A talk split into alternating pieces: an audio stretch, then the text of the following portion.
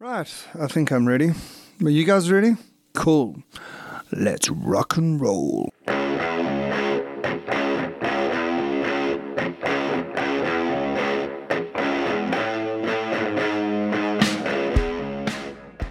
look at that. It's Friday again, and it's time for another episode. In this episode, I chat to Sabrina, who is the co owner of Royal Enfield Tours South Africa. So, we talk about her time that she spent in India and the decision to finally settle here in South Africa. And we also talk about the future of RETZA, what they've got planned, the Indian bike tours that they offer, as well as her relationship with Royal Enfield in India. I hope you enjoy this episode. Are you well? Oh yeah, absolutely, absolutely. I'm kind of enjoying the lockdown as of now. That's good. But um, yeah, no, I'm, I'm, happy to finally meet you. I mean, we've been in touch for so long, so yes. to put a face or, or like almost like a live stream to it. yeah, that's great. That's why um, uh, you know it's unfortunate it hasn't worked out the way we wanted it to work out. Because um, I was hoping that I could uh, squeeze a uh, trip down to Cape Town to mm. come and do a face-to-face uh, podcast, but um, no, we do this when you're back in Cape Town once the lockdown is over. Yeah, absolutely, absolutely. You catch up and you know. yeah, yeah. I need an excuse to come down to Cape Town, because eh? um, when the weather's good, it's uh, there's no better t- place to ride than in, in oh, Cape no, Town. it's gorgeous. I love it here. Actually, yeah. very happy that I'm based here now. Uh, well, that's it. Um, yeah. Well, let's start with that. I mean, are you are you originally from Germany? Uh, originally, yes. Okay. Uh, German who has lived now 11 years in India, and I just relocated to Cape Town in February, in fact. So right, yeah, I'm and. And uh, how did you land up in in, in India? Did uh, like work take you there? A very very long story that won't fit in this podcast probably. uh, that was very accidental. I wanted to go to France, um, and obviously ended up in India. Um, it was part of me trying to travel around the world. Um, which I did, and that brought me to India, and I somehow stayed because I, I liked it so much. Okay. And out of one year, it became 11. And a, a lot of things happened while I was there. So I started off there working as a stewardess on a luxury yacht, which was still part of my traveling. Um, and then eventually, of course, I stayed and I started working there more professionally and um, till I eventually headed a company over there. Okay. So, oh, that's yeah. interesting. So so you say you were working on an executive yacht. I always wondered about that. That was like a private yacht, yeah. A private so yacht, yeah. The, the idea of me while I was in Germany and I wanted to take a year off and spend the time, you know, to see the world. One of the, I think, easiest or, or greatest ideas is to, you know, work on a luxury yacht. And because I have a hospitality background and I kind of had something to do with yachting and sailing back in Germany, um, I decided that would be my way forward. Um, so I just did that. Uh, that didn't work out the way I had hoped, but it brought me at least to India, which was okay. fantastic. And once I got there, a lot of other things and craziness happened. All right. Um, just how, how India is. But uh, I fell in love with it and I had never eaten Indian food, didn't know about India, don't do yoga, like literally no idea. I first had to Google India basically to see if it's kind of safe. And in my mind, it was Indiana Jones kind of stuff, which yes. sounds which it also turned out wasn't. But um, or at least India is way more than just Indiana Jones things. Um, but yeah, that, that got me there on a yacht. Yeah, and where uh, where about in India were you based? Uh, I was in Mumbai, in Bombay. Okay, nice and hot and humid there. Yes, it's basically constantly between 35 and 40 degrees every day every around, yeah. all around the year basically which is um, nice once you get used to it. But of course india is really a big country and you have so much diversity there. So you've been there you've been to bangalore. That's um, right. so yeah you know the, the weather uh, in bangalore is fantastic. If you go south it changes. If you go up in the north you, you can have snow in winter. So it really depends on uh, where you are. And luckily my my profession took me all across india and asia and i got to experience uh, a lot of it hands down Oh, that's great. And then, um, and then riding bikes. When when did you start riding bikes? That's actually not so so long ago. It's it's quite recent. I started riding a bike. I think 2015. Okay. So um, you know how little girls always grow up wanting to be a princess. Well, I always wanted to ride motorcycle. that was my, my childhood dream. And um, my dad is a biker, um, and luckily I was able to do a big trip with him this year. Oh, nice. But, yeah, so one day, just like a few years ago, I said, okay, I woke up and I told myself, I cannot live one more day in my life without knowing how to ride a motorcycle. Um, and so I called up a friend in Mumbai and I learned how to ride a motorcycle in India. So if I'm now in a more, let's say, uh, maybe westernized country or something with traffic rules, it freaks me out a little bit, but I'm getting a hang of it because I'm used to, you know, escaping elephants and chickens Yes. and, And cows. Craziness. Yeah. Um, so yeah, I learned it over a weekend actually in Mumbai to ride a motorcycle, and um, pretty shortly after after I was riding up in the Himalayas. So Oh, nice. yeah, so, yeah. so what bike did you start with? Because I mean, generally there are lots of one two fives and smaller capacity motorcycles there. What's what bike did you learn on?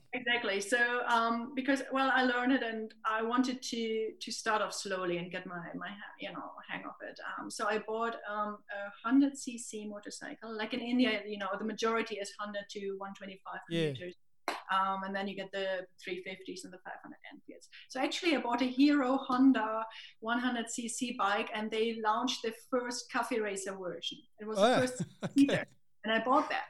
Oh, nice. I loved it to bits. It was fantastic. It was super, super lightweight, and it really helped me to just, you know, ride around the block and to work and, and back home, basically, which was fantastic. And then I think two months later, I decided that's not enough. I wanted to have a custom bike, so I bought a second bike, a really plasticky looking Karizma. Um, a 225, and I found two guys um, who could rebuild that bike into really vintage style cafe racer for me, which they did.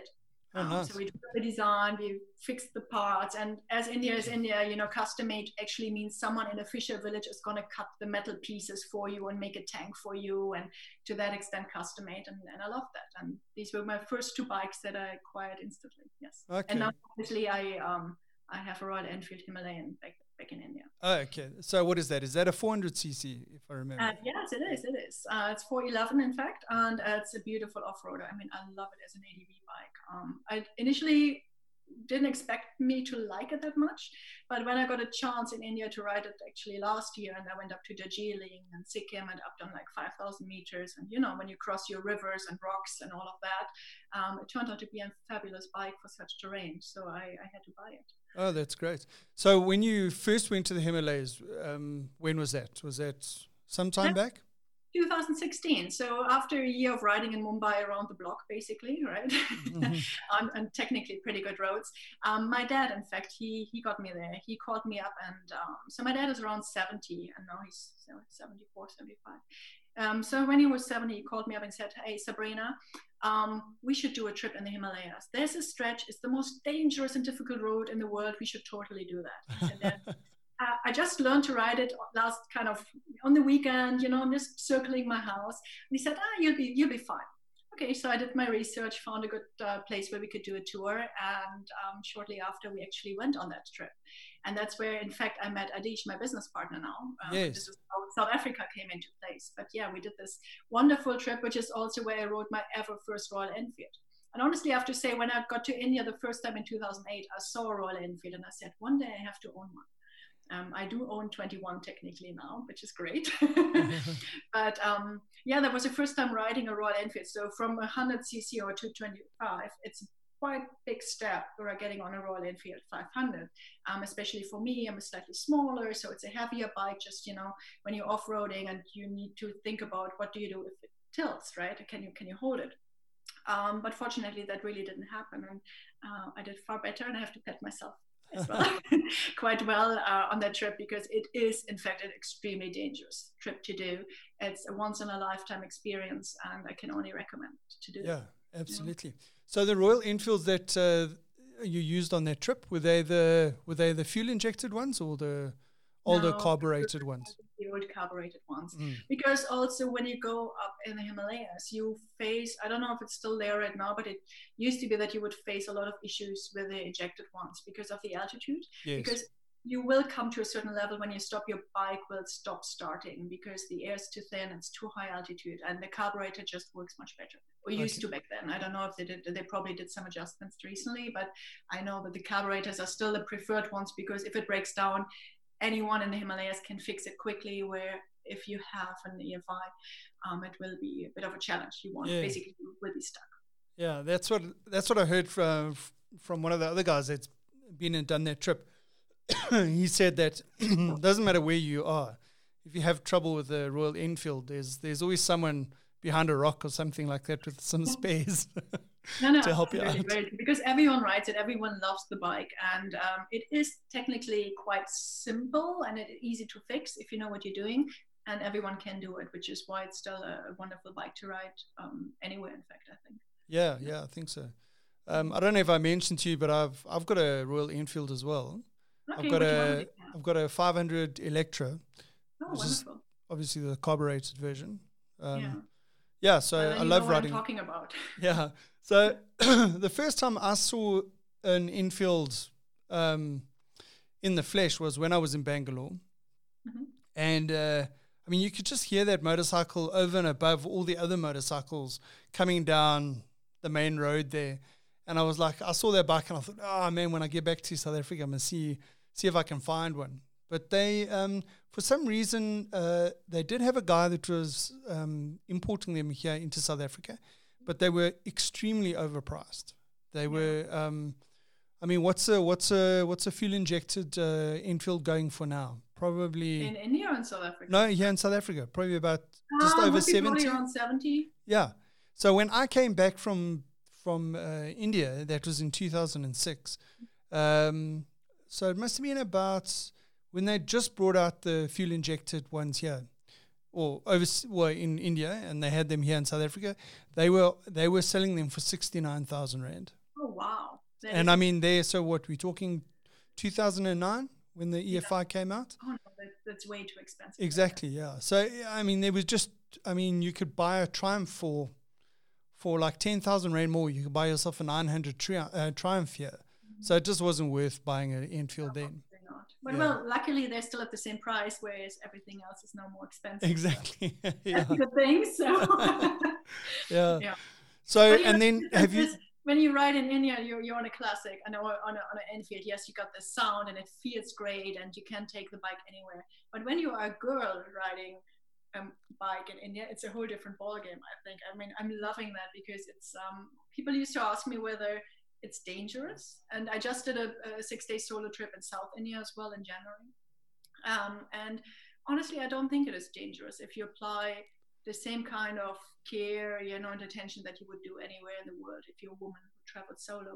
Yeah. But um, in India, you get a lot of attention. People love it when you when they see a, a woman climbing off a bike like that, and you can make a lot of friends, and everyone is helpful. And um, I always feel like I'm riding in like a, a bubble of safety where people you know don't come too close because they don't really know where to place me so they Yes. rather don't come close which Yeah. makes it safe for me on the road that's Yeah. at least how it feels yeah. But funny enough, that's actually a very interesting comment that you made because um, there was a, a, a lady that I had on the podcast a little while ago, Kinga, who's also she's a female motorcyclist traveling around the world. She's just been uh, going through Africa, and she said exactly the same thing to me. She said that when um, in especially in these African countries, when the men see a woman get off a motorcycle, they tend to have a lot of respect for her, and you know she feels very safe um, in that. So it's quite interesting that you say that. Yeah, no, I, I- can absolutely agree with that. Um, and I think yes, you have to be wise when you travel, which is true for for anywhere you, where you travel. So, for instance, when I was riding in South India um, uh, in January, so I did my little road trip and I, you know, covered a lot of distance. And you always have to wonder where do you stop? Where will you stop for lunch? What if something happens? And then you got to pick the spots that just seem right. Like I, I remember looking for a lunch spot and I found these little villages and they were crowded with truckers and a lot of men. And although there were a lot of people, it somehow felt dodgy, so I wouldn't stop. And then I found this place in the middle of nowhere where there was literally not a single person, but that one guy running this little lunch spot. And it was the most amazing space where I could have stopped. Turned out this guy used to work in Singapore at a five star hotel, came back to run a little roadside shop where you, they served food on banana leaves, you know, and it was the kindest person. And then slowly people started to come once they saw me. But it turned out to be a much safer choice, although the other one would have been the one with more people. Um, so I think you really have to be smart about the choices that you make and then follow your gut a little bit and, and your experience, obviously. Yeah, that's interesting. So, and when you're doing these kind of trips, are you documenting them, posting on on social media, keeping a journal, taking videos, that kind of thing?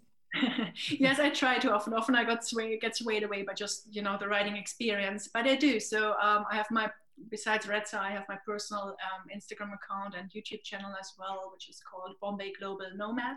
Because well, I, I launched it while I was in Bombay and when I learned riding, and I feel like a global nomad as well since I've been traveling uh, so much in, in, the last decade actually. Um, so I do document this and people start you know recommending where to ride i made amazing friends through that in fact. Um, one of my friends hannah she's from sweden. She's an amazing motorcycle girl and she travels all around the world. Um, she came to south africa as well last year and i met her in india this year as well. So i got, got to know her through instagram because the female community of bikers i think is pretty well and, and closely knit. It's, it's yeah. I find it impressive how many people actually know of each other. Um, and I love it how welcoming the entire community of bikers in general is. I mean, you will know this. You, yes. you go anywhere in the world, you meet a biker, and, and basically you become friends. I've done this so many times when I was in Malaysia. I would just look up motorcycle clubs or Royal Enfield clubs and connect with them, and they would take me out. And so it's um, it's a really um, I think very inclusive community, and that even counts more so uh, amongst the women. I feel. Sure, that's great. That's great to hear. And then, um, so uh, so what other uh, so what other countries have you travelled in, uh, like on on a motorcycle? Uh, not not many enough, unfortunately, uh, because I just started. So um, obviously, I've done India, I, and this is still my go-to place: um, Himalayas and, and South. Um, I've done South Africa, obviously. So for the last well four years since we have the business, I've been coming here regularly. So I've been riding here. Um, then I've done this year a big, uh, last year, sorry, 2019, uh, a four week trip with my dad. So we did um, a Europe trip uh, covering Germany, Netherlands, Belgium, all the way along the French coast um, uh, to Roscoff and then crossed with a ferry over to the UK and came all okay. the way back. It was wonderful. Um, I did have a triumph there, I have to say. I didn't. didn't but that's only because my dad has a Harley and they needed to keep up. Yes. So, but it was a lovely bike, the Bonneville uh, wonderful, wonderful motorcycle. Um, so we did that. I rode in Sweden, and I think that's about it as of now. So I still have to to discover many more countries um, on my list. Well, that's but, great. So when you say when you were in Malaysia and you look up some of the biker clubs and all that, so obviously you weren't riding your bike, but um, so you just decided to just hook up with them. Just yeah, so usually because uh, while I was working in India, I was um, more on the corporate side. So my work would take me all across Asia and okay. internationally as well. And whenever I would finish my work, the question is, what do you do? And all they're really two big interests of mine. One is salsa dancing, the other one is motorcycle riding. um, and these are both great ways to meet people. So Absolutely. I would usually really just go online on, on Facebook, find the, the clubs or the, the groups that are talking about motorcycles, and in my case, often Royal Enfield then, and just um, talk to them. And they would be extremely welcoming and just say hi. That's what I usually do wherever I go. Just hit up people and say, hey, I'm there. Uh, anyone wants to hang out and show me around? And oh, that's great. I that's, think that's a great way to, to meet nice people. In fact, yeah, that's clever. See something of the local culture as well. Yeah, that's true. Because I mean, there's nothing worse than going to a country on business and then you don't really know any local people, and I suppose you tend to land up going to the touristy places. And yeah. uh, if you hook up with local people, then, like you said, they can take you around and show you some of the more local places. No, absolutely. And um, even I do this as well in, in India when I travel there. And so I can, like I said, I find it's a very warm culture in general. And no matter what the news say and what people will hear, I think it paints a very wrong picture of, of what India is about because you can live there the way you live here in Cape Town, for instance. The same thing. You do your sundowners, you do your weekend rides, you go to restaurants, you have a very modern lifestyle if you want to. Um, but you also have, of course, the other part of it, which is more rural and basic and um, and raw to that extent, which is um, still very warm and welcoming. So um, I feel whenever I travel there and I met people from India and in India, they would always um, be very helpful. They're very very um, yeah, helpful in terms of recommending you who you should contact for motorcycle rides. And this is how I ended up riding in Darjeeling and Sikkim last year, because there's a wonderful man, man called Kamar Tensing who does tours over there as well. And he said, Sabrina, please, please, please make sure you come and ride with me through Darjeeling and Sikkim up to the north, uh, which is between, you know, Bhutan and Nepal. Um, okay. So I did. And oh, that's was, great. I didn't know him. I just knew of him from a group on Facebook and mm. ended up going there. Oh, that's great. Yeah. yeah. And so you say you you met uh, Adisha at, uh, on on that Himalayan trip. That is correct. And then yes. what what made you guys decide to uh, start a business together? Well, Um, I think he likes to tell the story a little bit different than I do, but um, it very it's it's essentially the same. We were both on the trip and we got along very well. Um, and I think after the trip, a few, maybe two or three months, he had the idea of launching Royal Enfield to South Africa. And he called me up and said, Hey, Sap, I have this business idea and I think we would be brilliant business partners and I'd like you on board.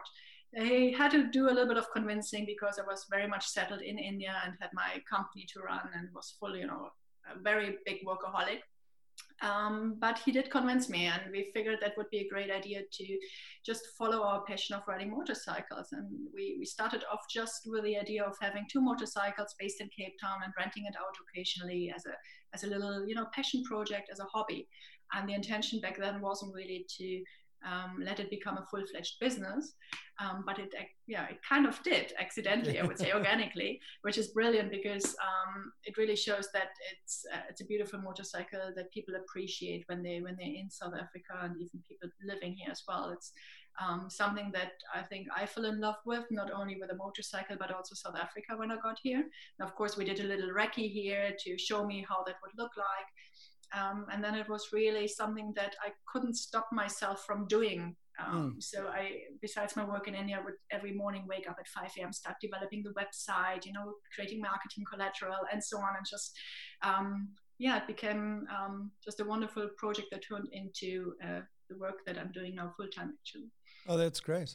And then, so when was the first time that you came to South Africa? Was it the first time you came to do that recce? Um, no, in fact, and um, I came the first time to South Africa in 2007.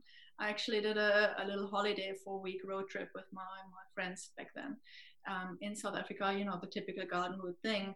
And I loved everything about it. I never imagined I would live here one day. I mean, it would have been fantastic because I always really had wonderful memories of this place. But um, yeah, lucky me, 10 years later or 12 years later, here I am basically. So um, yeah, that's turned out well.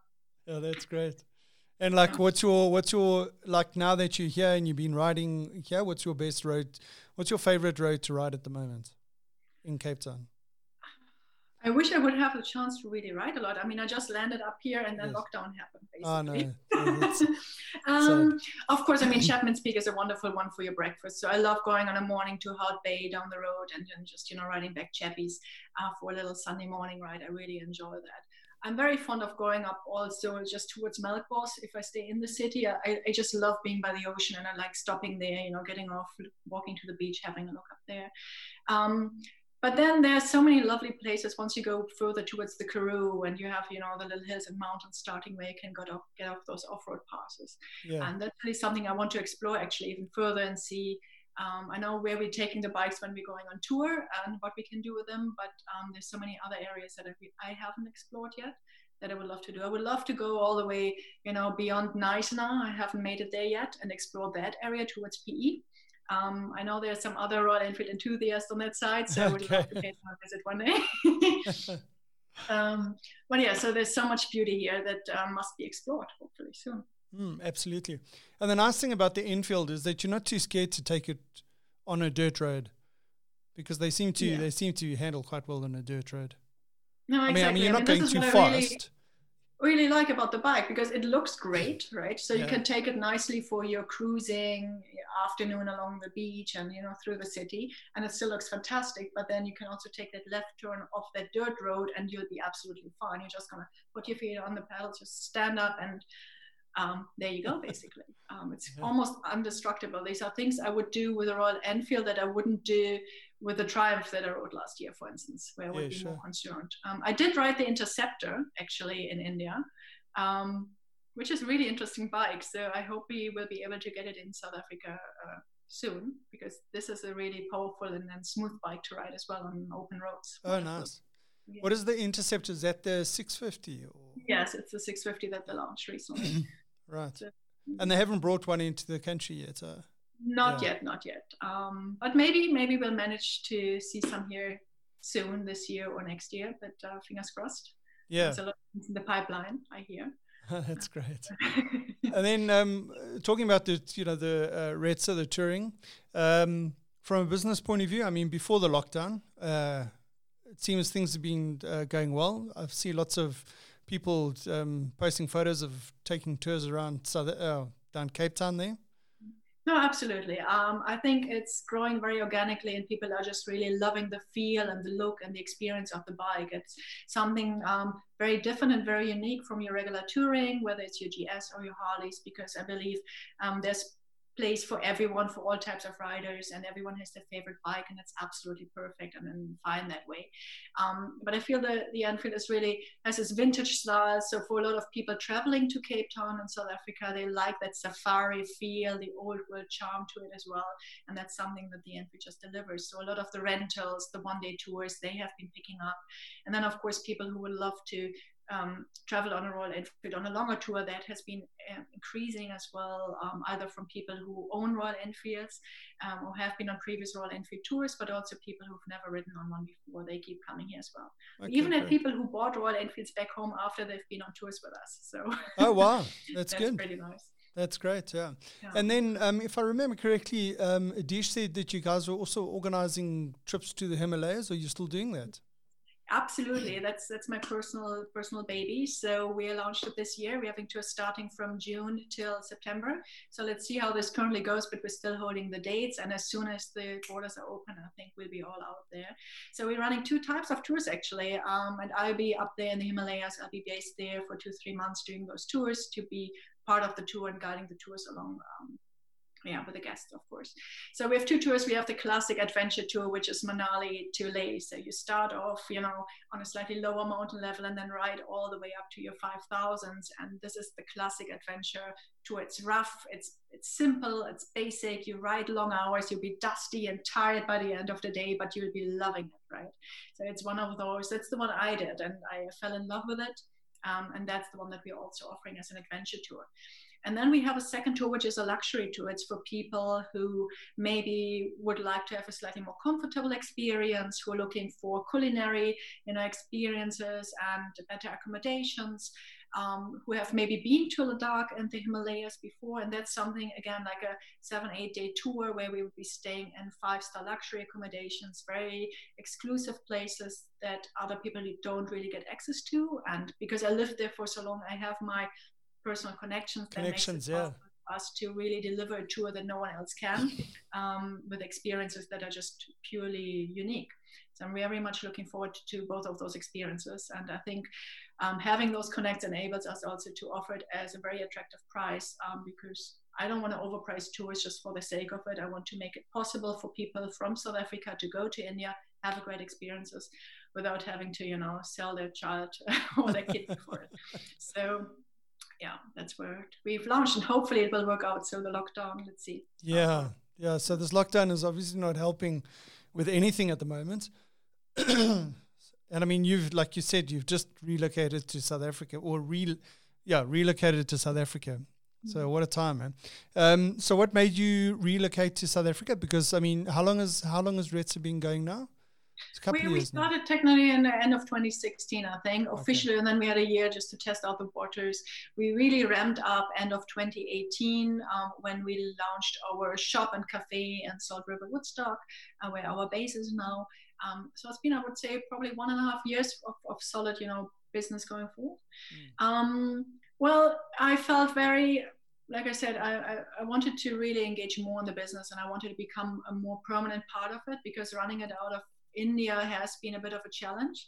Um, so we decided that I will actually become the um, kind of yeah director, the the face of the company who is going to be present in the shop. So when you walk in, you'll see me. I'll be there basically every day. Um, I did the mechanic training in Chennai in India okay. with Royal Enfield. So we've been trained by Royal Enfield directly in my mechanics to make sure we can fix all the Enfields. And I've been able to, you know, open up the engine and put it back together uh, to know what I'm doing, basically. well done. um, so yeah, and, and, and honestly, I've been in India for 11 years. I love this country. I still have a company there as a consulting business, which I will keep engaging with occasionally.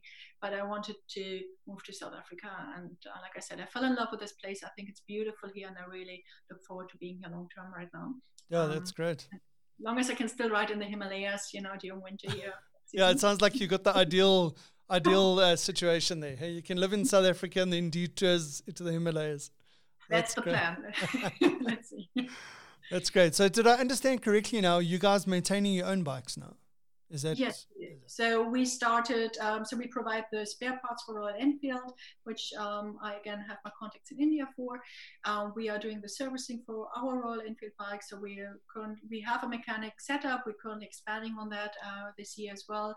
We are in talks as well to see what else we can do together with Royal Enfield for South Africa. So I think there's a lot of exciting things in the pipeline that um, hopefully we will see coming into place um, well after the lockdown or for the next season definitely sure so there's a lot of yeah really interesting things that we have discussed and planned for okay so that's great but I mean, at the moment, is there is there an official um, agent in South Africa for Royal Enfield? Because I know it's been through a couple of hands over the last couple of years. Yeah, no, not anymore, and that's exactly the point. So, okay. um, it used to be in Bellville um, and they stopped uh, dealing with the brand officially. So this is when we came in basically and said, hey, we're already here, we're in place.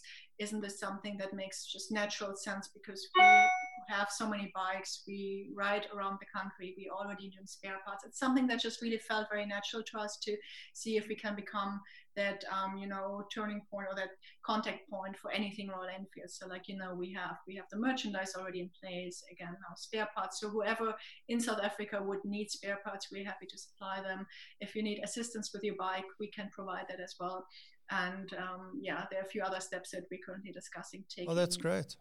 Well, it's good to hear because yeah, I always get um because um, look, yeah, like I said, I mean, I've seen the the the Royal Enfield brand change hands over the last couple of years, and it's it's always a pity because it's such a nice motorcycle, especially for like riding around in Cape Town and all that thing. You know, it would be a pity for that, you know, that support to disappear.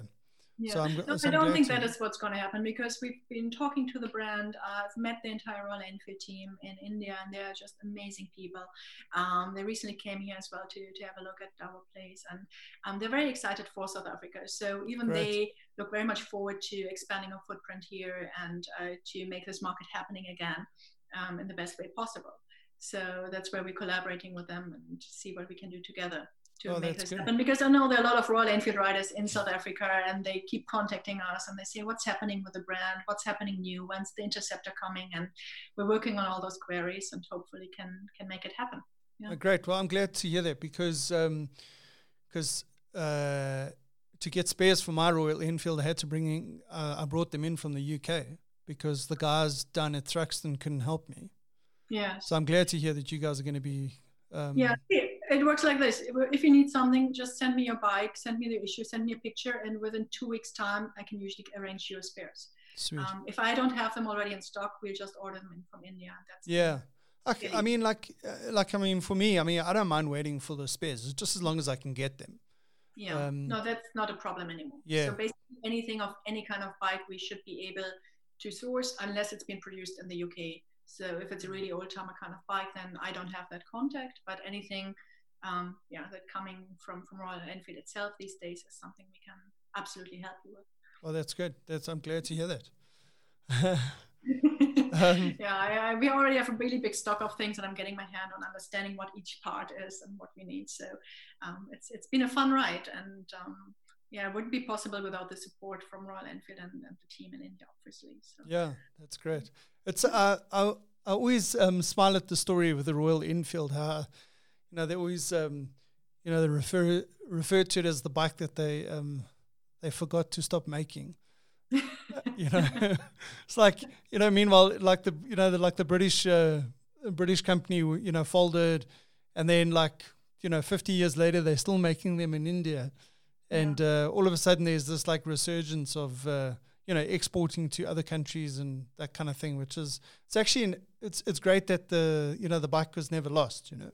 Yeah, no, I know, I know. I think they went through like, like a little dip uh, in between. Um, and since uh, Sid Lal took over the company, I think he's been really fantastic in rebranding and re-energizing that entire brand, making it more appealing to to today's times. And uh, there's so much in the pipeline that they're working on and what they're doing in India to make it just really like a happy and happening brand at the same time. Um, they're extremely proactive and innovative that way, I must say. So, um, yeah, I, am excited for it because it also means we hopefully will be able to go beyond eventually the bikes that we have. We are hoping that one day we'll be able to have a Himalayan fleet for South Africa.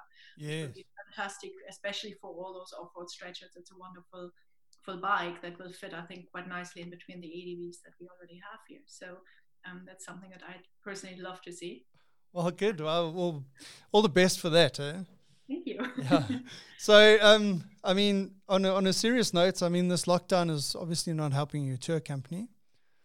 Correct. So, um, I suppose we're all holding our thumbs that the uh, lockdown is going to be lifted, hopefully at the end of the month. But um, yeah, I mean, hopefully, I, I personally don't think so. Or I think at least there will be certain restrictions in place because mm. it is not going to disappear from one day to the other. But um, like I said, motorcycle riding, once we can go out, even if it needs some certain isolation, I think motorcycle riding is a perfect isolation technique. I know it in Germany, it's still allowed. So my dad isolates himself by going on a motorbike trip, which is yeah. brilliant. Yeah. So I hope that this is something at least that we should be able to do. And I'm currently working on some um, yeah ideas on how we can make this happen for people being in cape town living here to you know help them get on a bike get out there without having to spend too much as well because i know right now everyone is a bit tight when it comes sure. to that. A lot of jobs you know um, are insecure. So um, i think yeah all the winter is going to start. I think it's still lovely weather. There's yeah. no reason not to ride if we can. Uh, i'm looking forward to you know doing something for Cape Townians and in South Africa who would love to ride, and they were more than welcome to to approach us and yeah. talk to us. Then. And then, of course, we have the Himalayan tours lined yes. up in in June onwards. So Later, yeah. Um, yeah, because um, when I was ch- I was chatting to Kinga the other day, and she's back in Poland at the moment, mm. and uh, she was saying that that's the one thing that they can do. There is you're allowed to ride your motorcycle. You you can travel in a car, I think there's only two people or something allowed in the car at a time, but you can ride your motorcycle. There's no restrictions on that, which yeah, I wish they would uh, say that was the case here in South Africa because I'm like getting a bit itchy to climb on my motorcycle and, go for a ride. I know how you feel. Yes, agreed. No, hopefully, let's see. I mean, these countries are far more ahead in the curve and, and the entire experience, and we're only a few weeks in. So yeah. maybe May um, there's going to be some kind of relaxation. So fingers crossed for that. yeah. I'll go riding with a social distance, and we wear gloves, and we have the masks anyway. So yeah, yeah. It's, it's and and just don't take the helmet and the buff off. You know, Where, wherever you get to. it's like I went to the supermarket yesterday, and I went on my bike, and I just took my helmet off and just left the buff there, so that I didn't, you know, I didn't have to. Uh, you know. I'm, I'm, this close to wearing my helmet in the supermarket. I found this would be actually wonderful. I always wanted to do that, and now you can. You officially have to. I think it's just great to walk in with your helmet anywhere. Yeah, it's like a friend of mine was saying yesterday. It's the only time that you will be able to walk into a bank like that. Any other time they would think that you're trying to rob the place. yeah. yeah.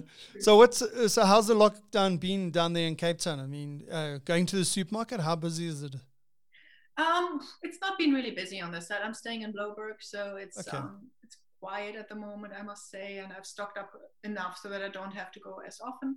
Um, I'm very lucky in the space where I'm staying, so I'm staying close to the beach. I can see the ocean a little bit, and okay. I have a little bit of a of a garden, so I can go into the outdoors if I want to. So that helps a lot.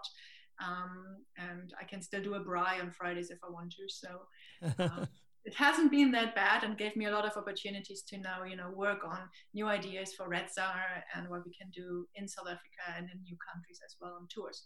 So I think it's been actually really nice till now. But sure, yeah, I'm bike riding too. yeah, I can imagine. Yeah, because I mean, when I went uh, when I went to the supermarket yesterday, I was actually surprised how busy it was. I was like, and you know, I'm trying to um, practice the social distancing, but other people don't seem to be um, uh, that uh, interested in, in, in, keeping their distance. Like people keep on getting in my personal space. Yeah, that's uh, something I noticed as well. I saw some people not wearing masks or any kind of mm. cover. I understand that not everyone might be able to get a mask. Yes. some kind of, like it's your buff, a scarf, or it's just yeah, some barrier. Yeah. Barrier. Um, and that I didn't see too many of either. But um, yeah, we're gonna hope for the best. yeah. so um, yeah, so we, once the lockdown is lifted and we can fly domestically, then I'm definitely going to be uh, making a trip down to Cape Town. Um, yes, absolutely. You must. You're more yeah. welcome to come join me yes. on a socially isolated motorcycle ride with a lot of distance. Like you know, it's one and a half meter distance, so I have to stay really close on the bike. You have to yes. just. yes. um, but we'll manage. Yes. Yeah, yeah. So I'm looking forward to that because, um, yeah, I was. Uh, it, it was so funny because I wanted to come down in February. And mm-hmm. then, um, just like for me, work was so busy. So I thought, okay, I'll do it in March. And then all of a sudden, this whole this whole um, thing started, uh, and um, because the company that I work for, we we've got um, offices around the world, and uh, some of my colleagues that had traveled over, you know, uh, traveled to Canada, they were told that uh, when you come back from um, from Canada, you're going to have to self quarantine for two weeks because of the fact that they were coming through London and all that. And then I thought, well, okay, maybe it's not a good idea to go down to Cape Town because my parents live down in Cape Town. Yeah. And my parents are also in their 70s. And, uh, you know, I would hate to be the one that that comes along with a coronavirus and infects them or any, you know, any any other part of my family as well. So I put that on the back burner, unfortunately. Okay, well, well done, well done. uh, because no one is going anywhere, so you can always catch up with it. But yeah, it's it's a yeah. more sensible thing to just stay home as much as we love to see other people and would like to be in, in closer contact, but yeah. it's just something we gonna yeah avoid for for the time being. Yeah, I absolutely. Think so far we've been sitting at home for three weeks, and I think there can be worse things, but yeah. um, at least for some people. Yeah. So, no. yeah, but yeah, I look forward to seeing you in Cape Town whenever whenever we can. Yeah. Because I mean, my plan was, um, and I mean, we can still do it my plan was um, uh, is we go out, we do a bike ride, um, and then along the way we stop along the way and have a chat and record because I've got some mobile equipment, and then we chat along the way, take some photos. You know, it would be nice to you know even if we did one of your day trips, yeah. and then spoke about the day trip as we did it. Yeah, actually, on that note, I have maybe an even. Uh, yeah, bigger idea. So when you come down, um, you're more than welcome to invite some friends or invite some of your listeners um, to join us on that trip. I mean, okay. I have 20 motorcycles. Um, it's going to be winter. I'm happy to put them all out there and invite everyone to just join us on a breakfast ride or like a little little half day tour, and we can all just ride together. Everyone gets an opportunity to ride around Royal Enfield just okay. for fun and you get to chat and see what they think of it firsthand, riding it for the first time. I think that would be something lovely to do. Yeah, that would be great. Thanks very much. That sounds awesome. That's an open invitation. Ah, thanks. Go ahead with that. Absolutely, that sounds awesome. Yeah, so I don't know. Um, have you have you ever done these uh, DGRs, the Distinguished Gentleman Rides? I do. I do. I have uh, not in South Africa because I've always been in other countries. I've done it twice in India. Okay. And I always loved it. And this year we were looking at um, being a part of it and also in terms of organizing it. So whenever that comes up, we hopefully will be um, on the organizing side of it as well. And of course, uh, having our Royal Enfields out there for everyone who would love to ride one. Oh, that's um, great. Yeah. So, but I think it's a wonderful uh, annual event that uh, is being done by them. And um, I, I love dressing up as well for that. Yeah, yeah. I think yeah, we actually look forward to costume thing. I, I, think one day I had even a mustache. Okay. So you're just gonna go with it. yeah, go with it. Yeah. So how were how were the rides in India? Were they um, how many how many riders would would typically ride? Oh, well, that really depends. I mean, in India, it's um, I've done it in Kochi, which is in Kerala in South India, and I've done it in Mumbai, and in both cities, it has been organized by Triumph. Okay. And in, um, in Kochi, I was riding a Royal Enfield, and, and um, in Mumbai, actually, I was riding the Triumph Bobber, and it was uh, basically I became the lead rider of the DGR because it's a male-orientated event, and I was riding there in the front, rocking it. So um, I would say, on average, probably around. Oh, don't get me lie. it's always so many people, probably between 200 and I would say maybe 200 people. Okay, but well attended, basically. Yeah, yeah. yeah. But um, then also it's a challenge because you don't really have always open roads and you have to go through the city traffic and you mm. know how it is when you ride with a lot of people. It yeah. slows everyone down. And, um, but so far it's been it's been a wonderful experience. Um, you know, meeting up first and then getting together somewhere for coffee and a little snack afterwards. Um, it's been been great meeting meeting all these people and making the contact. Yeah. So last year, um, I came down to Cape Town to do it, mm-hmm. and uh, the weather was bad, so they cancelled it. Well, yeah. they didn't cancel; they postponed it. But I flew I flew down to Cape Town specifically to do the DGR, and uh, hmm, didn't get to ride it. I remember that we even had a few bookings, and people were like, "Oh, we want to rent the bike," and then they had to cancel it last minute. Yeah. It's true. But Oh, fortunately- such a shame. But for- maybe hopefully this year. I don't know. Maybe they will just announce it as a new date whenever it is possible again. Yeah. I'm sure it's still going to Yeah. happen sometime. Yeah, I think I haven't made a decision yet. I might I might come down to Cape Town to do it again because I've got a friend who uh, who lives down in Cape Town. He's uh, living in Kommetjie, Mm. and uh, he's got two Harleys. And uh, so last year I, f- I flew down and I was going to ride the one Harley. And uh, fortunately, we saw that the weather was potentially going to be bad on the Sunday, so we decided to go for a ride on the Saturday. Mm. So fortunately, we got our well, you know I got a ride in um, before, but uh, unfortunately the DGR was cancelled. Yeah, no, that's Yeah. always part to be part of that. Though. Yeah. well, next time, next time, and then we're Yeah. going to talk about costumes and dressing up and looking Yes. dapper, and that's the whole the whole spiel with it. Yes. Yeah. Anyway, Sabrina, it's been great chatting. Thanks so much for your time. And uh, Thank we'll you, keep Andrew. I look forward to seeing you in Cape Town Yeah. as soon, soon as possible. absolutely, absolutely, and all the best for the business and your new ideas and your uh, collaboration with uh, Royal Enfield. I'm looking forward to seeing that as well, and uh, definitely going to be ordering some spares because I need some stuff for my Enfield. Wonderful. Sounds great. Well, you know, stay home, stay safe. And there you go. That's it for another episode of the podcast. I hope you enjoyed that one. Uh, please don't forget that you can rate and review the podcast on Apple Podcast. You can send me a DM on Instagram or Facebook. If you don't know, I'm doing a live feed every Saturday morning at 10 a.m. It is live on YouTube and Instagram, and I'm joined by two of my friends, Oleg and Lester. I don't have nicknames for them yet, but we'll get there and they join me, the bearded Fen. And that, my friends, is the end. I'll catch you next time.